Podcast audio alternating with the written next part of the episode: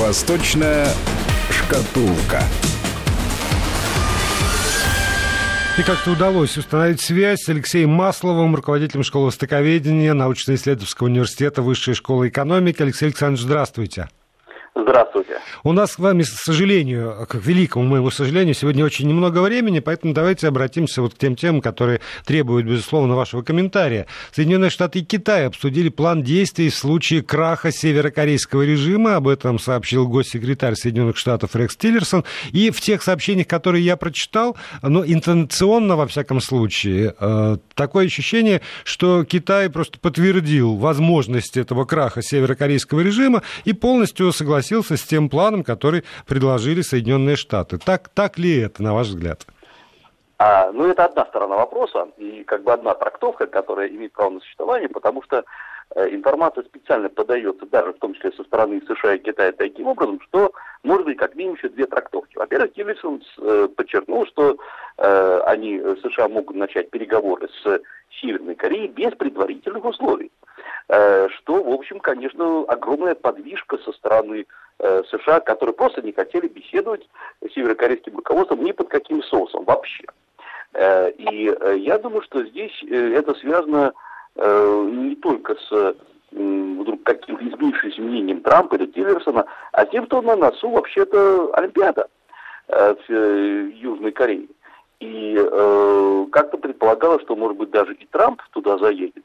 Вот будет как раз э, большой соблазн для Северной Кореи бабахнуть по южанам.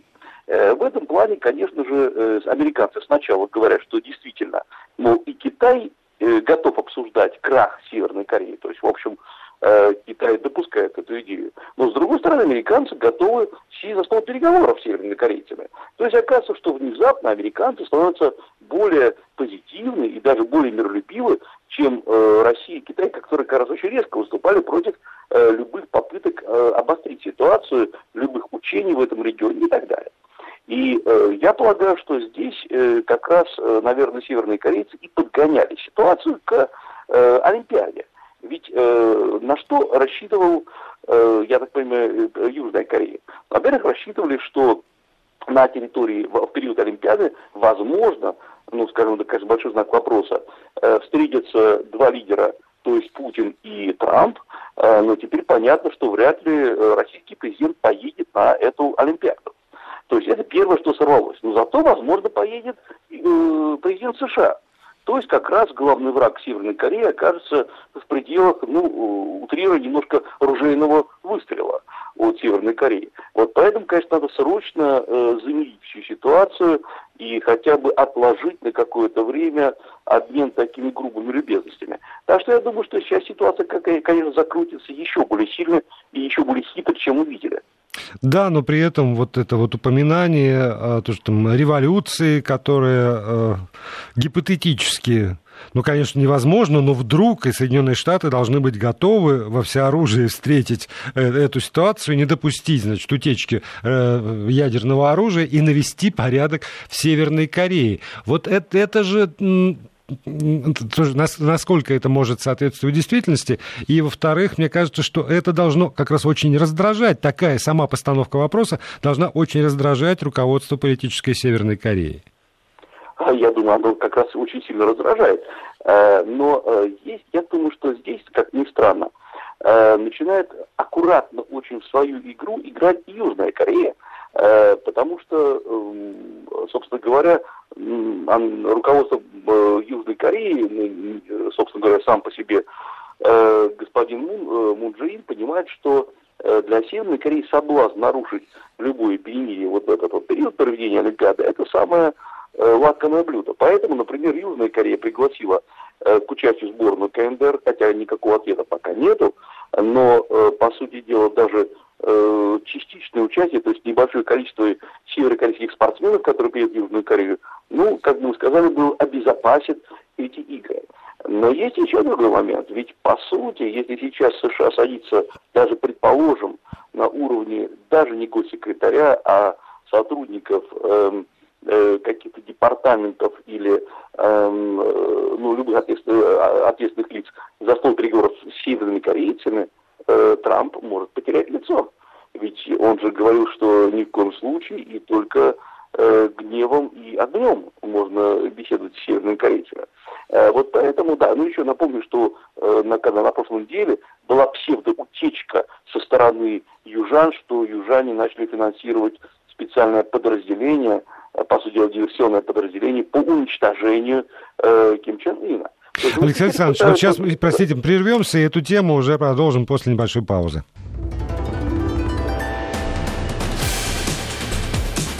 Восточная шкатулка. И продолжаем разговор с Алексеем Маслом, руководитель школы востоковедения Высшей школы экономики. Алексей Александрович, вы остановились на а, том, что Южная Корея обнародовала свои планы создания а, спецподразделения с большими да, задачами. Да. Это довольно забавный сам себе факт, не создание подразделения, а обнародование планов о создании секретного подразделения. Якобы такая утечка. И мы прекрасно понимаем, что никаких утечек в этом плане реальных быть не может. Это э, все намеренно создаваемая ситуация, чтобы показать, вот как, мол, будем бороться с Ким Чен Ыном, это желание э, запугать его, напугать, но, э, к сожалению, вот если подводить черту под э, этой частью нашего разговора, можно видеть одну интересную тенденцию. Э, во-первых, э, методы воздействия на Северную Корею стали более гибкими и со стороны США, и со стороны э, Южной Кореи.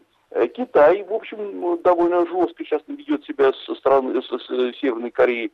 Э, да и США грозится заблокировать полностью акваторию, морскую акваторию Северной Кореи, чтобы вообще прервать любые поставки, с одной стороны.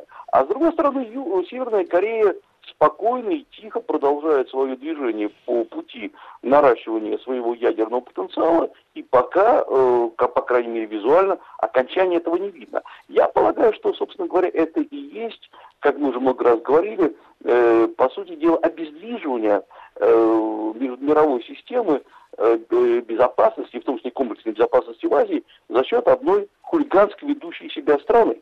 Вот. И вот как раз на этом фоне э, довольно интересны и другие сейчас э, вещи, которые происходят на этой неделе, на прошлой неделе происходили. Это несколько, некоторые новые тенденции э, в самом себе Китая по расширению своего влияния.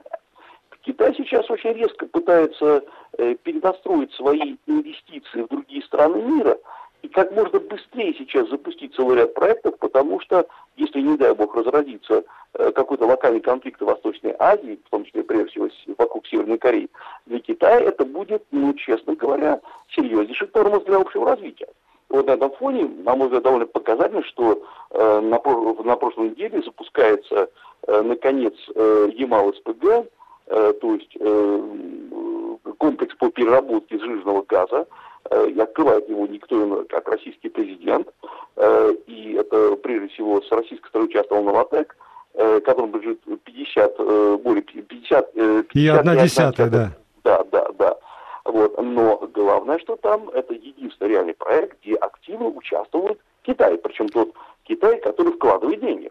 Да, но при этом, смотрите, Алексей Александрович, когда это дело все освещалось в прессе, э, то, э, ну, я понимаю, конечно, и соблазн велик, приехал там принц Саудовской Аравии, э, большой человек, и на него как-то было там, внимание обращено журналистов, а вот как раз китайское участие, немалое, там же китайская, это нефтегазовая компания, 20%, еще фонд шелкового пути почти 10% да. вложил в это дело. Вот эти вот почти 30% процентов э, китайского участия, они не очень акцентировались. А, ну, потому что это, кстати говоря, довольно интересно, связано, на мой взгляд, с некоторым общественным мнением вокруг таких проектов. Потому что вот если переводить эти совокупные китайские 30% э, в реальные абсолютные цифры, получается почти 18 миллиардов долларов. По крайней мере, именно на такую сумму был заключен контракт. Я не знаю, что, конечно, Китай именно их вложил, но, в общем, это самое большое за всю историю российско-китайских отношений вложения. И уже э, самые разные языки заговорили, ага, Китай все-таки добрался к, э, до российских природных богатств. На фоне этого э, продажа более там, 12% акций Роснефти. Сейчас Китай э, купил больше половины одной из ТЭК э, в, в Ярослав, Ярославской области. Вот как раз, э, вероятно, российское правительство не хочет акцентировать внимание на то, что в конце концов сейчас Китай участвует именно в тех проектах, которые, я имею в виду, нефти, нефтяных, газовых, энергетических, которые запрашивал России несколько лет назад, Россия тогда сопротивлялась. Но, на мой взгляд, как раз здесь э, это единственный сейчас способ России удержаться на плаву не только в плане взаимоотношений с Китаем, это как раз полдела, а в плане продажи э, нефти и газа, потому что растут добычи, производства сжиженного газа и вообще СПГ э, и в США, и в Австралии. Рынок становится очень конкурентным. Э, огромное количество Китая сейчас э, будет закупать в США. Вот как раз было, была сделка между э, США и Китаем на почти 43 миллиона, миллиарда долларов строительство э, на Аляске. завода. Да, Аляски, да, вот Аляска Газелайн Development там участвует, э, вот, и китайский Синопек, то есть, тоже, собственно, та же самая компания, что и э, в России. Поэтому, мягко говоря, Китай тоже не складывает все яйца в одну корзину. И на этом фоне, как, конечно, вот э, э, начинать работать с Китаем в, в плане Ямал-СПГ, сейчас еще будет запускаться новый проект Арктик-2, э, аналогичный в России, и тоже Новотек там участвует. Но это, к сожалению, не от хорошей жизни возможно. Это единственный способ сейчас нам удержаться на рынке нефти и газа. И э, учитывая, что в целом э, Китай резко изменил структуру инвестиций в мире. Вот это почему-то мало кто заметил, в том числе и некоторые российские экономические аналитики. А ведь Китай просто издал список, э, куда э, он в августе формально был издан, сейчас он вступает в силу. Это туда, куда запрещены китайские инвестиции. Если раньше Китай инвестировал просто э, в любую область, что плохо лежит, сейчас инвестиции разделены на запрещенные, э, ограниченные и поощряемые. И вот, значит, в ограни... ну, запрещенные попали там, скажем, целый ряд инвестиций, которые Китай может, китайские предприятия, в том числе частно инвестировали в э, какие-то проекты, которые угрожали национальной безопасности, э, в игровую индустрию запретили инвестировать. А я, кстати говоря, напомню, что под Владивостоком, в Владивостоке, точнее, находится э, Кита, э, игровая зона, куда успел инвестировать Китай, который, в общем, это самый крупный проект по деньгам на российском Дальнем Востоке. Не мосты, не завод, а вот это игровая зона.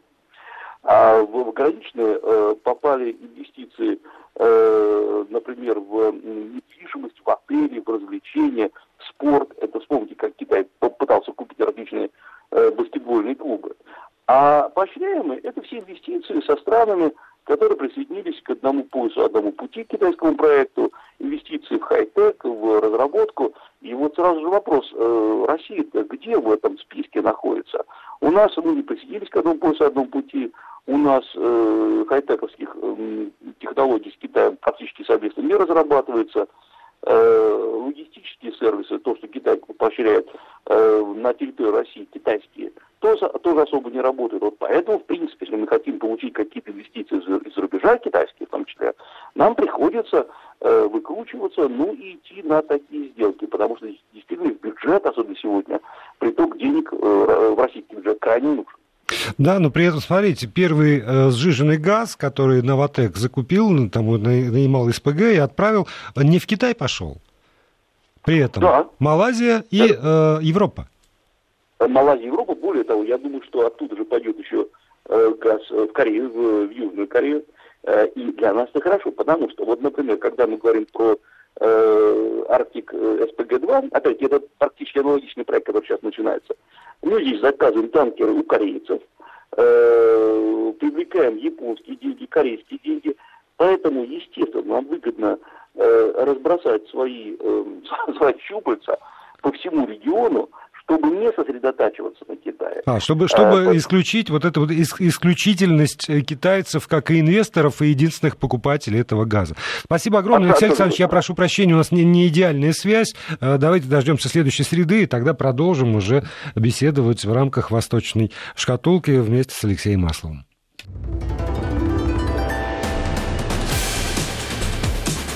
«Восточная шкатулка».